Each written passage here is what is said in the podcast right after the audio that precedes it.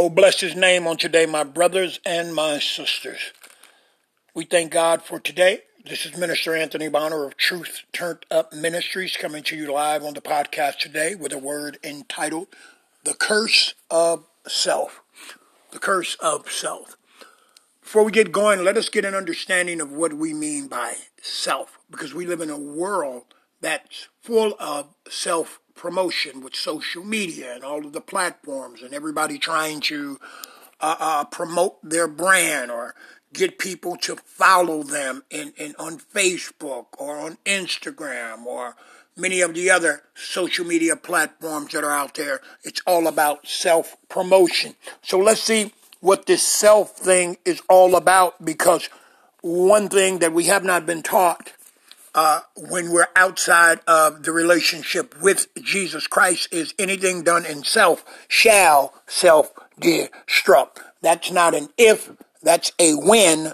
And our ignorance and our refusal to bow down and submit and surrender and reconnect ourselves to our Heavenly Father causes mankind to continue to err to continue to repeat the same mistakes generation after generation, never learning from previous generation, always attempting to do something in the mode of self. Self is defined as the evaluation by oneself of one's worth as an individual in distinction from one's interpersonal or social roles. So you can be a doctor but you might see yourself as a professional athlete or worthy of having been one simply because you think you're a pretty good basketball player. Or you may have been a B student, but you saw yourself as a intellect or a genius with a higher IQ than you actually had. Or you may see yourself as kind and polite and loving, but yet the people that you interact with see you totally different. So self can be deceived. Self can be wrong. Self can be completely out of order. So on today, we want to look at the curse of self. Because as I said earlier, self will self-destruct because self has no self-control. The flesh is wicked. The flesh is deceitful. The flesh is full of sin. The flesh is prideful. The flesh wants its own way. It wants to do its own thing. It wants to chart its own course. It wants to exalt itself. And these are all opposite from the authority, from the sovereignty, from the will, from the plan of God for the creatures that he and only he created, the Bible says, for his glory. Self was not self-created. Self was not created to promote its own glory. Self was created only to give God glory. So as a result of the modern times we find ourselves in, we find many, many, many, many, many people walking down the path that the Bible talks about in Matthew chapter 7. I believe it's verses 23 right about and on down when it talks about, uh, it says, enter ye in at the strait gate, for wide is the gate and broad is the way that leads to destruction, and many there be that go in thereat, thereof. The next verse says, Because strait is the gate and narrow is the way which leads to life, and few there be that find it. There are two gates. One is narrow, one is wide. One leads to destruction, which is the gate of self, leads to life, which is the gate of following Jesus Christ, laying down self. That the Spirit of God, which is buried within you under all of your own efforts, your own plans, your own endeavors, all of your cultural traditions, all of your family traditions, all of the opinions of other men, uh, telling you who you should be, who you could be, what you should do, why you shouldn't do this or that, is burying the divine spirit of God within you and never allowing you to rise to the top and fulfill your full potential because you're in your natural mind. Your natural mind is a carnal mind. It's a dark mind. It's a selfish mind. It is not the divine mind, which is a receiving mind. It's an open mind. It's a submissive mind. It's a meek mind. It is a mind fully under the control of the Holy Spirit of God so that it can always take only those steps which is leading to its increase, to its promotion, and to be used to glorify the God that it serves. The curse of self. The curse of self buys into the foolishness of the world of self-love, of being self-made, of being self-sufficient, of truly turning selfish, of being self-centered, believing that one is self-taught, believing one is self-led, believing one is self-appointed, uh, proclaiming that I am self-proclaimed, being full of what they call self-determination, uh, pretending or thinking that one has a self-defense against spiritual things, maybe against some natural things. There's a point where you can, yes, have self-defense to protect yourself, but there's no self-defense against God. Matter of fact, there's a scripture in Hebrews 10 and 31 that says it is a fearful thing to fall into the hands of the living God. Man, that should just make you shake right there. It is a fearful thing to fall into the hands of the living God. Talking about being outside of his will, in disobedience, uh, listening to other people, knowing that the Bible also says, cursed is the man that trusteth in man and maketh flesh his arm. That means you choose natural men over a supernatural God. That you will believe and follow someone who bleeds like you, who who's capable of dying from sickness like you, someone who gets in fear like you, someone who gets in doubt like you, over a God who never gets in fear. He doesn't even know fear. He doesn't even he didn't even invent it. A God who never gets sick. What is sickness to him? He's always well. A God who never is in doubt because he's of one mind and none can change it. So we find ourselves in these positions because we're not mature enough in the things of God. We have not submitted ourselves to the teachings of God to allow the Holy Spirit to fully impart them in our hearts and in our minds so that our flesh can be brought under subjection and we won't be turned around or go astray at the first little sign of adversity, trouble, trials, or tribulations. We will do as the Bible says. It says, having done all to stand. Huh? We stand. We stand still because Exodus 14 and 14 says, and you shall hold your peace and the Lord shall fight for you. You see, once I get this truth embedded in me, self gets out of the way and I allow my God to come in because self makes you believe that you have, as I said earlier, self-control and you have no self-control. Now let us look, if we can, uh, at a couple people in the Bible who wandered down this path of self and experience the curse of self. You see, because prayerfully from this podcast, one of the things of self that you'll do, which is actually encouraged in the Bible, is do a self-examination. Hallelujah, in the name of Jesus. We need to examine ourselves because when other people tell us things about ourselves, we won't receive them because a lot of those things hurt. A lot of those things touch us in places we don't want to be touched, which should make us at least consider that they may be true, because if they were not true, they would not bother you. People can say, people can call you any kind of name, they can speak anything over your life. There's a verse of scripture in Proverbs 26 and 2, which says, the bird by wandering and the swallow by flying. It says, the curse causeless shall not come. Meaning, people can say anything bad about you that they want. It's not going to work because it's not appointed of God if you're in your God given position. If you're living the life that God has ordained, you are ordained to always win, not sometime, every time. The Bible says that the weapon will form, meaning people can build traps. They can go to your boss and say things. They can put your car on a flat. They can uh, do something to temporarily mess up your credit. They can uh, speak some words into your relationship to make your spouse doubt or leave, but that's the weapon being formed. You standing on the word of God, believing God, trusting God, studying his word, continuing to live in a righteous life allows the weapon not to prosper because God says in Romans 8 and 28, all things work together for the good of those who love the Lord. So I don't get afraid. I don't get crazy and go get drunk or start smoking weed or go lay down with somebody who's not your husband or your wife doing things outside of the will of God just because there's an attack on my life because I am a son and daughter of the Most High God as one who's seeking supernatural things, trying to live in the kingdom of God and escape the kingdom of this natural world, escaping from darkness into light, leaving unrighteousness for righteousness. Oh, hallelujah, in the name of Jesus, that the enemy is going to attack me because I am switching teams. So in the process of switching teams, there must be a continual self-examination to make sure that I am doing it in the manner that is pleasing unto my God, because he's a rewarder of those who diligently seek him. He says, no good thing will he withhold from those who walk upright. There are many good things in your heart that you're never going to get by the sweat of your brow, doing it in self effort. Hallelujah.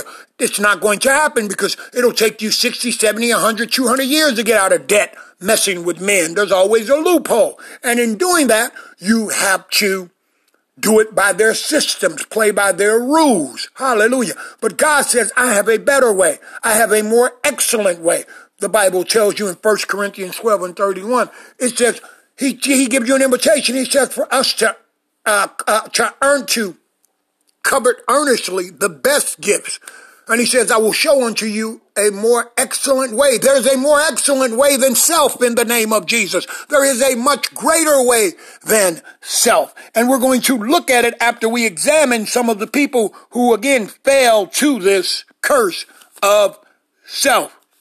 Let us look at a verse where God warns us first about self before we go into the people who fell for it so that you're aware.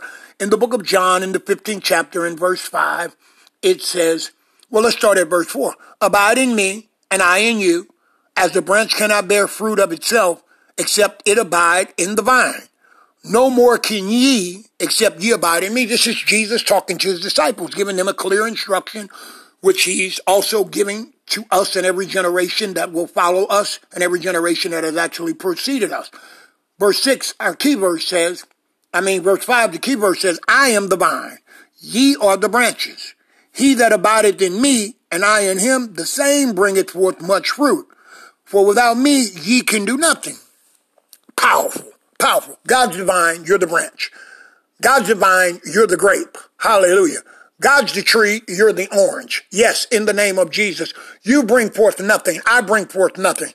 It is not our efforts. It is not our intelligence. It is not our connection. It is not our natural wisdom. It is not our good looks. It is not our conniving, deceitful, sneaky souls that uh, uh, contrive things to try and get ahead. It is only in our abiding in Christ Jesus, the Bible says, that we will bring forth much fruit. God bring forth the fruit. It is God's power. It's his presence. It's his grace. It's his will that he's ordained for those that will deny themselves, pick up their cross and follow him Study his word. Allow the Holy Spirit to work that word in you and through you where what's internally now becomes manifested externally and people can see God's light, God's glory upon your life because you're a new creature. The old things have passed away. Behold, all things have become new. You don't like the things you used to like. You don't do the things you used to do. You don't live the way you used to live because you are new, because you have a greater expectation. You have a higher understanding. There is a greater passion, a greater fervor for this righteousness of God. It becomes an insatiable appetite to read His Word, to learn His Word, to know not only what He expects of you, but what your inheritance is, what has freely been written in the book that is yours that you do not know. Your ignorance keeps you from winning. It is not the fact that you don't have a high school diploma or a college degree or a master's degree or because you have stuff on your record or uh, uh because you're a convicted felon or because your dad was an alcoholic or your mama was a prostitute or you grew up in the projects or uh, many of the other uh, uh, things that the enemy will try and throw at you to convince you that you're a victim and that you can never win. You don't win because you don't know your God. You don't win because you don't read the word. John 14 and 6 says, I am the way and the truth and the life. Hallelujah. In the book of Matthew, in 22 and 29, the Bible says, You therefore do err, not knowing the scriptures nor the power of God. How are you going to win and you don't know the God of the word or the word of God? They are one. The word became flesh. Hallelujah. Until you get your mind set on Jesus, until your eye becomes single because you become hungry for the things of God and the word of God, you cannot overcome in this world. You cannot be the king and the priest that he's uh, ordained you to be. You cannot take over the earth. The Bible tells us that the heaven and the heavens are the Lord, but the earth has he given to the Son of Man. You're worrying about getting a job or an apartment or a new car when God has said, I've given you the earth. How small, how dare you turn down all the authority, all of the power, all of the prestige, all of the favor I want to bestow upon your life because you think so small. You think small because you're studying natural things, because you're operating in self. That's the dark nature. That's the animalistic nature. There's nothing different between a man and a dog except the man's brain, hallelujah, turns into a mind. His mind is able to receive more than instincts. His mind is able to learn new things as he goes along. He's able to learn how to ride a bike, how to eat food properly, whether with a fork or chopsticks. He, he can learn a new language. He can learn uh, uh, uh, vocational skills, how to weld, how to do plumbing, how to do all this other stuff because he's created in the image and likeness of God. And because he's created in that image and likeness, he's capable of doing some amazing things because his godlike nature, even though it's limited because he's disconnected. On the other hand, a dog, a cat, a deer, they have mind, they have brains but their brains are all moved by instincts. They can't think like human beings think. They can't learn like human beings learn. Okay? So there's a great separation.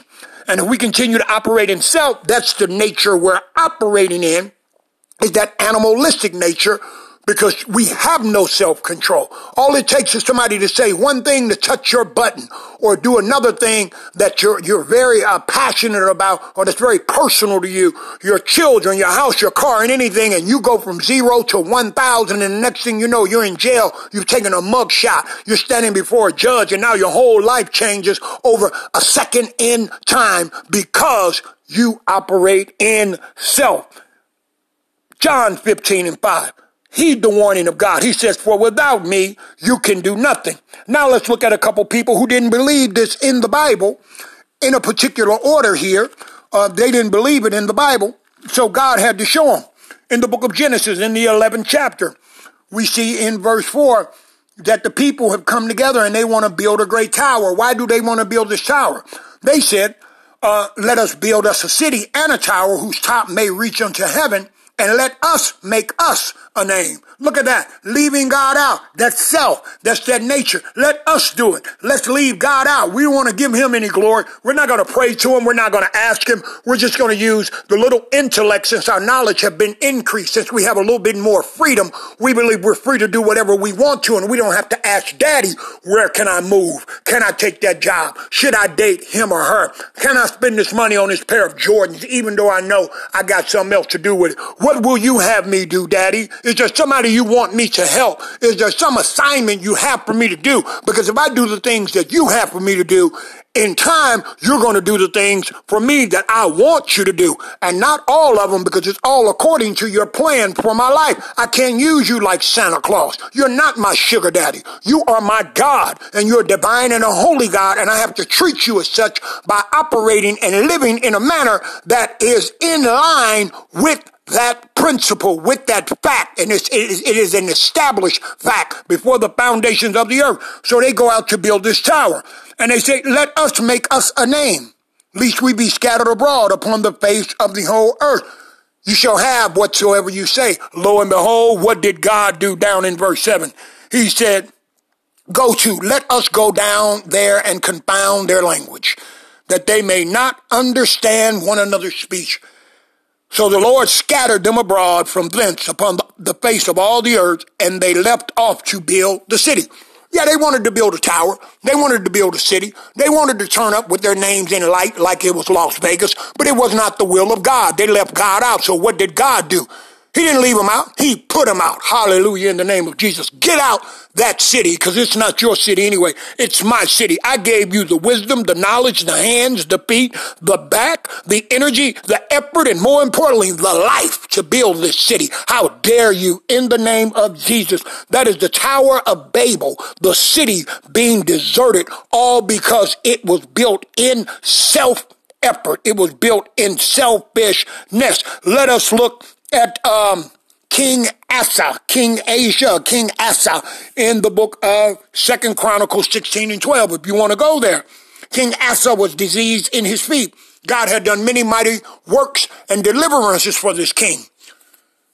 And yet when he's diseased in his feet, the first thing he does not do is remember all the great things God has done for him, how God has helped him and blessed him to lead the people, kept them out of captivity, defeated enemies. The first thing he do is he sends for a doctor. He wants to find a natural doctor and not go to the great physician. Hallelujah. So what does God do to him? God allows him to die. Huh? He seeks the help of physicians and not God. And the very thing in his feet killed him and took him out of here because he was operating in self-knowledge, selfishness, and self-delusion. Let us look at Pharaoh in Exodus chapter 15 and 4. We know Pharaoh ran Egypt. We know that God raised him up for his glory.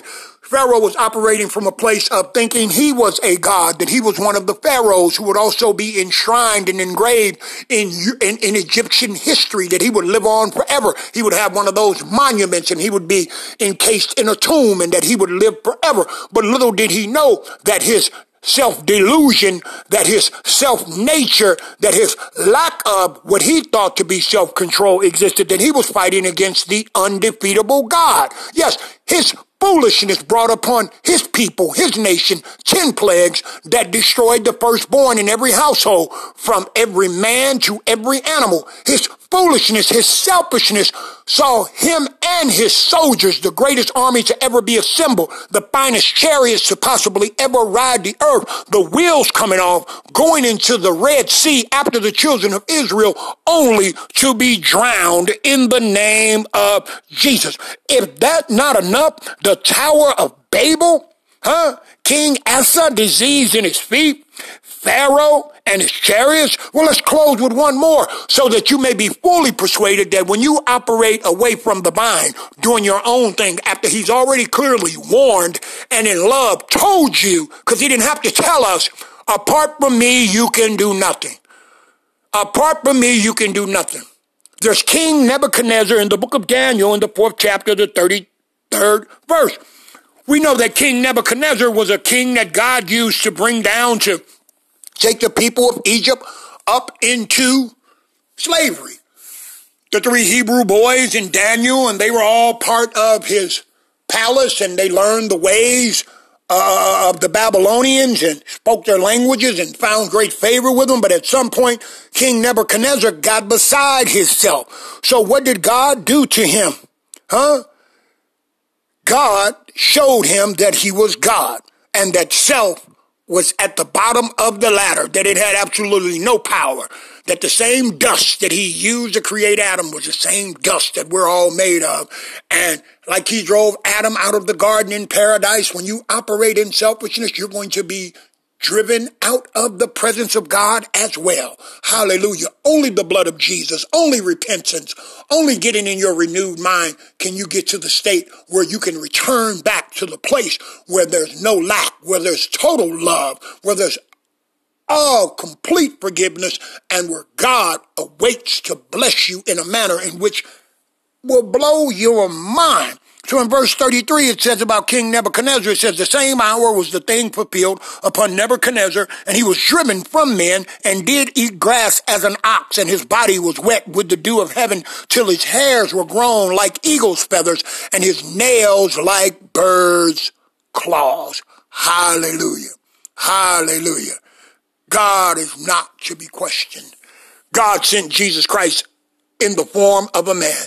God sent Jesus Christ to fulfill the perfect sacrifice, the only sacrifice that would be seemed dutable to pay for your sins and my sins and for the sins of all mankind to have an opportunity to live a victorious life at all times to overcome whatever humble beginnings or tragic beginnings or trap beginnings that we may have started out in. They do not have to end that way. As long as you have life in your body, as long as you are alive and you're able to move and you can still hear and walk and talk, there's a chance for you to win, to rise back and sit on the kingdom throne and reign with your elder brother Jesus Christ because we too are supposed to be seated in heavenly places, my Bible tells me in the book of Ephesians. Huh? My Bible tells me in Revelations 1 and 6 and 5 and 10 that I am a king and a priest. Hallelujah. Yes, I've been created a king and a priest. So I have spiritual power with God and before men. And I also have authority in the land, in the territory, because a king has territory. My brothers and my sisters, let us not fall into the world's curse of self. They want you to be self-determined. They want you to exhibit self-love. They want you to be self-sufficient. They want you to be self-centered. They train you to self-lead. They want you to be self-taught because you're not going to teach yourself the things of God because only the Holy Spirit can do that. Only the Holy Spirit was sent back to lead and guide you into all truth. There's no priest. There's no prophet. There's no pastor or any one of those that can do what only the Holy Spirit can do. They can help take you little further, but you got to go all the way in beyond the veil by yourself. You see, this is a mano a mano thing. There is no family plan to get into the kingdom of heaven. You can get a family plan with AT&T. You can get a family plan with Sprint. You can get a family plan with Verizon Wireless. But you cannot get this family plan in terms of laying down your life. You can lay down your life for your family and God too will make sure that you and your household is saved and he will intercede on your behalf because the Bible tells us that the fervent and effectual prayers of a righteous man availeth much. So obviously our sacrifice carries great weight with God, but this is a path. It is a narrow path. Remember, a narrow path that few there be that find it. Choose life, my brothers and my sisters. Choose the blessings of the Lord over the blessings of self. It's not what you can do for yourself. And when I'm talking about following the Lord, there are things that God will command you to do that only those things are going to bring forth what it is he's ordained for your life. You can't rush God. You can't help God. What's yours, God already has, but you got to walk the path that he has ordained for you to get it. Yes, sometimes it means doing nothing. Other times it means doing way more than we expect to do. And other times he'll have you doing just enough. It's not what you do. It is if God is instructing you to do it. Are you listening to people in the natural, in the flesh, whose only objective is to use you and your effort and your brains and your business to further advance their Uh, uh, uh, uh, desires, or are you listening to your God? Where you're going to be on the outside of what's common, where you're going to be countercultural, and you're going to allow everything God does through you, to you, and for you to glorify his name. So then we turn back to the book of Zechariah in the fourth chapter, sixth verse, where it says, For who has despised the day of small beginnings? We go to Isaiah 53 and 1 when it says, Who has believed our report? To whom has the arm of the Lord been revealed? Who has believed our report? God is saying to the people in the land right now today, I brought forth a report. The report is from Genesis to Revelation. It's laid out. I sent you back a divine teacher, a teacher who can come and you don't have to go and drive to the school. He will come and dwell inside of you. He will be with you always. He will teach you when you're in the shower. He will teach you when you're asleep. He'll teach you when you're eating. He'll teach you when you have joy. He'll teach you when you're you're sad. He'll teach you when your heart is broken. He'll teach you when your pockets are broke. Hallelujah. He'll be with you when you're walking, talking and teaching with you. He'll be with you when I bless you with a car to ride to keep you connected with me so you don't get separated from me and stop worshiping me and you start worshiping that car because he's the Holy Spirit. He was sent back to lead and guide you into all truth. There's no other way. And in closing, in the book of John, in the eighth chapter, the 31st verse, Jesus is very clear what it takes to stay in this place because you can get to this place and lose your way. But Jesus told him, he said, and then said Jesus to those Jews which believed on his name, he said, that if you continue in my word, then are ye my disciples indeed, and you shall know the truth, and the truth shall make you free. My brothers and my sisters, get free from self. Get free from this selfish culture this selfish society, this selfish country, and this selfish world, and return back into the arms of your loving Savior who waits with his arms open to give you the world so that you can reign and rule it and prepare for what's coming next because he's coming back. We don't know when. We don't need to know when. We just need to stay ready because once you try and get ready, it's going to be too late in the name of Jesus. May the Lord bless you and keep you from the curse of self as you push and you persevere into the family of God. In Jesus' name, amen.